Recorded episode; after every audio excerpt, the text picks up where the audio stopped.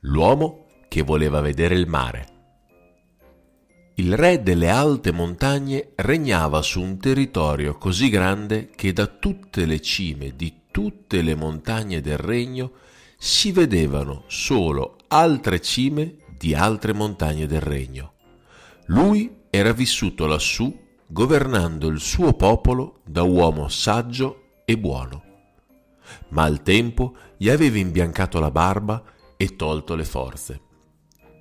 Decise così di lasciare il potere ai suoi figli e di mettersi in cammino per inseguire un ultimo desiderio. Voleva andare a vedere il mare. Era ancora un bambino quando aveva sentito per la prima volta parlare del mare. Glielo aveva descritto un cantastorie con queste parole. Prendi il cielo e tiralo giù, sulla terra, a coprire ogni cosa. Il mare è così. Da allora aveva sempre coltivato nel cuore la speranza di vederlo almeno una volta e adesso era giunto il momento. Adesso o mai più. Partì prima dell'alba, senza dire nulla a nessuno, perché sapeva che lo avrebbero preso per matto.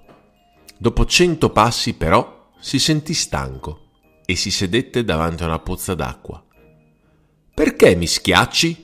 Strillò una pulce del mattino. Solo perché sei mille volte più grande di me? Ti chiedo scusa, ma non ti ho vista, le rispose il re, ma la pulce non volle sentire ragioni. Per punizione, gli disse, ti farò diventare mille volte più piccolo di me. E con un salto gli morse una caviglia.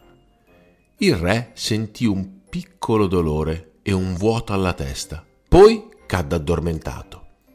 Quando si svegliò, alla luce del giorno, vide davanti a sé una distesa d'acqua senza fine, come se qualcuno avesse preso il cielo e lo avesse tirato giù sulla terra a coprire ogni cosa. Spargi la voce, le favole dell'unicorno ti aspettano e aspettano anche i tuoi amici. Digli di seguirci su Spotify.